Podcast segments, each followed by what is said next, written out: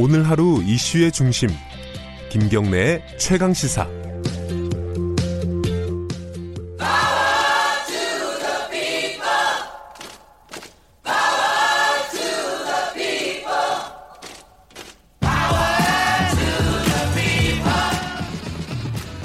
을의 입장에서 을의 목소리를 통해 함께 사는 세상을 생각하는 시간입니다. 지금은 을밀대 민생경제연구소 안진걸 소장 나와 계십니다. 안녕하세요. 네, 안녕하십니까. 오늘은 빈곤 문제에 대한 얘기를 좀, 좀 큰 얘기라서요. 그죠? 예, 예, 예. 일단은, 어, 여기서부터 얘기를 시작해 보죠. 송파 세모녀 사건 5년이 지났습니다. 뭐, 예. 바뀐 게 있나요? 어떻습니까? 2014년 2월 26일이었습니다. 네. 주인 아주머님께 죄송합니다. 마지막 집세와 공과금이다라고 해서 예. 그걸 유서로 남겨놓고 60대 여성과 30대 두 분이 스스로 목숨을 끊은 적이 있었죠. 네. 정말 우리 많은 국민들이 슬퍼했습니다. 제 목소리도 어, 항상 밝게 하고 싶은데 도저히 밝을 수 없는 예. 비참한 일이었지 않습니까? 어, 많이 나아지고 있다고는 합니다. 왜냐하면 뭐 아까 이제 계속 말씀하신 자유한국당에서도 그 문재인 정부의 복지 민생 대책이 뭐 포주기다라고 공격하는 걸 보면 예전에 비해서 늘어나고 있는 것은 사실인데 예. 그러면 이제 어, 이 빈곤층의 숫자가 줄어들었느냐가 이제 관건이 돼야 되잖아요. 네. 근데 정부 통계로도 어, 빈곤한데도 정부의 지원을 못 받고 있는 비수급, 그러니까 복지 급여를 받지 못하고 있는 비수급 보통 얘기하는 사각지대. 예. 그죠? 복지 제도의 사각지대에 93만 명이나 있는 것으로 나옵니다. 예. 뭐 한때는 뭐 100만 명에서 150만 사이도 왔다 갔다 했는데 조금 줄어든 거죠. 조금 예, 줄었다. 그래서 아. 그리고 이제 2022년까지는 뭐 40만 명 정도로 줄이겠다고는 되어 있습니다. 예. 그러니까 뭐 그런 대책들 좋고 그렇게 가, 야 되는 것이죠. 음. 근데 저는 항상 지적하고 싶은 게 이렇게 비참한 사건이 발생하면 정부나 지자체는 왜 복지 민생에 이렇게 소홀했냐는 지적이 막 일잖아요. 그렇죠. 여론의 비들이. 예. 근데 막상 국회에서 그 복지나 민생 대책 세워가지고 예산 늘리려고 그러잖아요. 음. 그러면 꼭깍자고 하는 분들이 나옵니다. 그리고 그때는 또 언제 그랬냐는 듯이 일부 보수 언론에서 퍼주기라고 공격을 합니다. 그러니까 이건 이율배반적이잖아요. 네. 정부나 지자체가 대책을 못 쓰였다고 공격 막 하다가 네. 막상 그 예산을 가져오면 퍼주기라고 놀- 지적하면서 깎아버리는 이런 행태는 안 맞는 것 같아요. 이제는요. 이게 아까 이제 사각지대가 조금 줄긴 줄었다고 하셨는데 네. 아직도 갈 길은 먼 것 같아요. 그러니까 그죠? 93만 명이나 있다는 건 갈 길이 아주 멀죠. 자, 그 어떻게 그럼 93만 명이나 있느냐? 예. 저는 항상 우리 을밀대를 생각하면서 먼저 이렇게 준비를 하는데 지난주에 이제 동자동 쪽방촌도 예. 갔다 왔습니다. 여러 가지 이유로 거기 이제 서울시역 건너편에 대표적으로 우리 빈곤층들이 모여 사는. 곳이잖아요. 천 세대가 넘게 있습니다. 음. 그 한두 평 안팎의 쪽방에 예. 제 이제 어르신들 만나면 두 가지를 이야기합니다. 부양 의무자 기준 음, 연락도 안 되는 아이들이 있다는 이유만으로 부양 의무자 하니까 실제로 부양은 안 예, 하는데 부양을 안 하는. 예. 그리고 심지어 연락이 된다 하더라도 제 주변에도 연락이 돼도 지원을 못 해주거나 지원 못 받는 그런 사람도 있겠죠. 세대가 있습니다. 예. 그리고 예전처럼 부양을 바라지도 않고 부양을 하기도 어려워하는 분들도 있고요. 그러니까 예. 굉장히 다양한 이유가 있는데 어쨌든 부양 의무자가 있다는 이유만으로 어, 생계급여하고 의료급여는 거의 못 받습니다. 음. 이제 어, 기초생활보장급여 네 개가 있습니다. 생계급여, 의료급여, 주거급여, 교육급여가 있습니다. 네. 네 개가 각각의 이제 기준이 중위소득에 뭐 생계급여는 중위소득의 한 30% 정도, 네. 4인 가구로 치면 어, 소득과 소득 인정이 다 합쳐서 한 138만 원 정도 돼야 돼요. 네. 그 이하만 받을 수 있습니다. 의료급여는 184만 원 이하만 받을 수 있습니다. 주거급여는 203만 원 이하, 교육급은 230만 원 이하만 받을 수 있는 것인데 그러면 138만 원 4천을 다 주냐고 항상 또 이렇게 오해하는 분들이 있는 게 아니라 있는데 소득 그분이 있는 소득 인정액이나 재산 인정액을 싹 제하고 모자란 것만 일부 지원해 주는 네. 겁니다. 이제 이렇게 되어 있다는 거, 다 받는 것도 아니다는 거. 부양의무자 기준 때문에 너무 많은 탈락이 있는 거죠. 네. 두 번째, 줬다 뺏는 기초연금이라고 하는 유명한 용어가 있습니다. 네. 어, 기초연금 제도가 생겨서 지금 문재인 정부는 30만 원까지 올해 올렸잖아요. 네. 근데 이제 이 기초생활 수권 기층 입장에서는 자 30만 원이 들어왔잖아요. 기초연금이. 아, 정부에서 우리 노인 어른 65세 노인 어른 중에 하에서도 70%에게 이렇게 올려서 고맙다고 하는 순간 예. 기초생활 보장급여가 이제 또 들어와야 되는데 거기서 30만 원을 제하고 줍니다. 음. 그러니까 줬다 뺏는 기초연금이란 말이 나오는 거죠. 그러니까 네.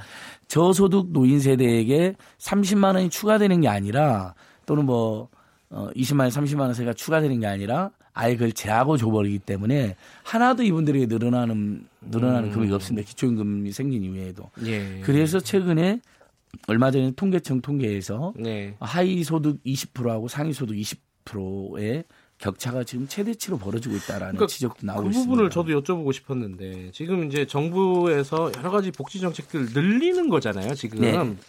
근데 늘, 점점 늘리고 있는데 왜 이 소득 격차는 점점 더 벌어지고 있느냐. 예. 이게 문제 아니겠습니까? 얼마 전에 공정거래 위원장님 나오셨죠. 네, 김상조 그- 의원님이 네. 아주 길게 이야기하셨는데 두 가지 지적하시다 김상조 의원님도 똑같습니다. 제 의견도. 일단 통계청 통계 산정 방식이 좀 바뀌었습니다. 예. 아무래도 우리가 노인 가구가 늘어났잖아요. 예. 또 실업 문제가 많이 해결 안 됐잖아요. 뭐 네. 최저임금도 올리고 아동 수당도 도입하고 기초연금도 인상하고 네. 또 작년 7월 항상 제가 말씀드리지만 어, 저소득 노인 세대에게는 통신비 만천 원씩 의무적으로 감면하는 제조도 생기고 사실 이걸 이용하는 분들 입장에서 가구 소득이 늘어났겠습니까? 늘어났겠습니까? 늘어나죠. 그렇죠. 어쨌든 몇십만 원이 생기는 거 아닙니까? 예. 근데도 일통계청 통계에서 어 노인 세대가 늘어나고 실업 가구가 있는 부분이 어 그 표본 그러니까 통계청 조사 표본으로 많이 늘어났습니다. 인구 네. 구성이 바뀌었잖아요. 예. 아무래도 저소득 노인, 무소득 노인 세대가 통계표를 많이 늘어다 보니까 하위 소득의 소득이 예전보다 더 작게 잡히는 문제가 하나 있습니다. 네. 비교적. 이것은 이제 작년 통계청 논란이 있었던 문제고요. 이건 뭐 논란이 있으니까 이 정도 소개하고. 두 번째는 실제적으로 우리 사회 최저임금이 인상된 부분이 이 소, 가구 소득 올라, 올라갔는데 그러니까 예를 들면 월급 200만 원 이상 노동자가 60%를 넘어섰잖아요. 네. 자, 이건 굉장히 좋은 뉴스인데 여기서 이제 굉장히 중요한 지적이 있는 거죠. 월급을 받는 노동자가 있는 가구는 소득이 늘어났겠죠, 당연히. 네. 월급을 안 받는 그러니까 비근로자 가구, 무소득 가구, 예. 어, 자영업 가구는 소득이 줄어든 겁니다. 그쪽에 소득이 많이 줄어들어 버린 거죠. 그래서 평균치가 떨어져 버린 거거든요. 그래서 어, 하위 20% 가구 소득이 18%나 감소하는 이제 사건이 발생한 겁니다. 그렇다면 저는 어, 이 통계를 보면서 저소득층들의 소득과 그러니까 그게 근로소득이든 비근로소득이든 복지 이전 소득이든 이제 복지로 준 이전 소득이라고 예. 김상조 위원장이 했는데 그, 그 대책을 더 세워야 되는 거잖아요. 네. 그런 대책을 폐기하자. 그러니까 예를 들면 소득주도 성장, 소득 국민들 소득을 저소득 소득을 증대해서 어 경제를 활성화하고 서민들을 돕자는 걸 폐기하자는 건 말이 안 됩니다. 다만 근로자가 있는 가구의 소득은 올라가는데 비근로자 가구들의 소득이 줄어들어서 평균치 확 뚝뚝 떨어졌다 그랬잖아요. 그러면 당연히 비근로자가 있는 가구는 뭐냐 무소득 가구이거나 실업 가구이거나 자영 네. 가구잖아요. 이들에 대한 맞춤형 대책 대폭 늘어야 되는데 바로 그 중에 핵심이 어, 비수급 빈곤층이었죠. 이 93만 명은 어디에 통계가 들어가 있을까요? 당연히 소득가 20% 들어갔겠죠. 그렇죠. 이분들은 비수급 빈곤층이니까 쉽게 소득은 거의 없는데 부양 문제가 있다거나 또는 뭐 그 소득과 상관없는 일부 자산이 있다는 거니까 자동차라든지 이런 거 있잖아요. 또는 주거용 자산, 전세금이라든지 이런 것을 다 소득으로 환산해 버리거든요. 이것 때문에 이분들이 대, 대거 탈락을 하고 있어요. 그럼 부양문제 기준을 문재인 대통령 공약이 폐지하는 거였습니다. 예. 근데 아직도 폐지를 일부만 하고 있는 거죠. 그래서 저는 대통령께서 이 부분은 직접 나서서 부양의무자 기준 예. 바로 폐지해야 된다고 부양 주장하셨는데 의무자 기준을 좀 정리를 해야겠다 지금. 예. 그러니까 이게 왜 제가 그 부분을 여쭤보면서 그 걱정되는 게 뭐냐면은 이 정부의 복지 정책이 이렇게 확대됨에도 불구하고 어 양극화는 더 심해진다. 이게 논리적으로 보면은 그렇기 때문에 복지 정책은 필요 없는 거 아니냐 여기까지 가버리면 이게 그러니까 되게 위험한 발상이다 제가 이런 느낌이 그러니까 들어서요. 눈을 제가 네. 여러 번 지적하지만 아니 저소득층들의 생활이 더 어렵다면 네.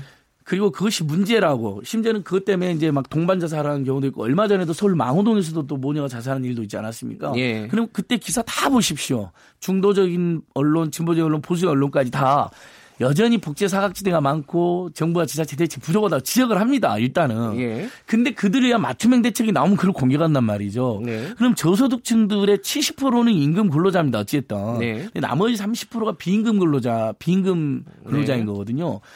이 아니 그러니까 비임금 임금 근로자가 없는 비임금, 가구들이거든요. 예, 예. 대략 평균적으로 따지면. 예. 근데 실업자거나. 저소득- 예. 예. 저소득층 갈수록 실업자가 더 많죠. 왜냐하면 아까 말씀드린 것처럼 무소득 노인층이나 실업자가 있는 가구가 저소득층으로 편입되기 때문에 네. 더 많이. 다음에 이들에게는 당연히 하나는 최저임금 올라가야 되고 네. 그다음에 임금을 못 받는 분들에게는 복지 민생 급여가 늘어나야 되니까 부양의무자 기준이 폐지돼야 됩니다. 그렇죠? 예. 그다음에 어, 예를 들면 아동수당의 기초임금처럼 이미 지급되고 있는 네. 보편적 복지 또는 소득의 70%에 지급되는 복지급여를 더 늘려야 되는 것이죠. 그러면 가구마다 이분들의 소득이 늘어나게 되지 않겠습니까?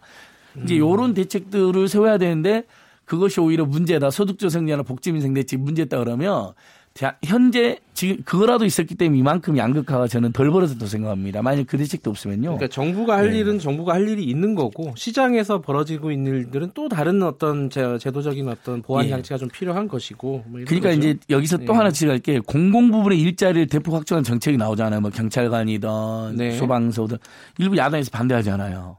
그래놓고는 민간의 일자리를 맡겨야 된다고 합니다. 근데 민간의 일자리가 안 늘어나고 있잖아요. 대기업들 고용 없는 성장이 오래됐잖아요. 네. 그리고 민간의 일자리 강요하기도 쉽지 않잖아요. 안법 같은 데는 어떻게 해요? 그럼 모든 나라가 하는 게 공공 부분에서 일자리를 어떻게든 늘리는 것이거든요. 그게 예. 질이 좋은 일자리든 아니면 임시적인 일자리든. 근데 공공 일자리를 늘리면 공공부문 일자리를 늘린다고 공격을 해요. 일자리가 예. 없었고 저소득층들이 그더 소득이 줄어든 거로 나오는데 계속 말씀드린 것처럼 이 최저임금 임금이 올라간 노동자들은 좋았는데 최저임금 조차 못 받는 노동자들의 가구의 소득이 확 줄어들어서 지금 저소득층의 예. 양극화 심화된 거 나오면 결국은 일자리가 없는 노동자들 일자리는 공공 부문에 창출할 수밖에 없습니다. 정부와 예. 지자체 알겠습니다. 당분간 영원히 그래야 된다는 아닙니다. 시급하게는 부양 의무자 기준을 좀 정리를 해야 될 것 같고요. 맞춤형 예. 대책도 좀 노력을 해야 될 것 같습니다. 여기까지 듣겠습니다. 고맙습니다. 예, 고맙습니다. 민생경제연구소 안진걸 소장이었고요. 2월 25일 월요일 김경래 최강기사 여기까지 하고요. 저는 뉴스타파 기자 김경래였고요. 내일 아침 7시 25분 다시 돌아오겠습니다.